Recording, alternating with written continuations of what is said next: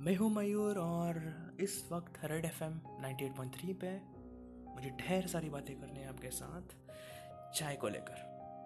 अभी आप सोच रहे होंगे कि चाय को लेकर क्या बातें करनी है यार? अरे तो गौर से सुनिए।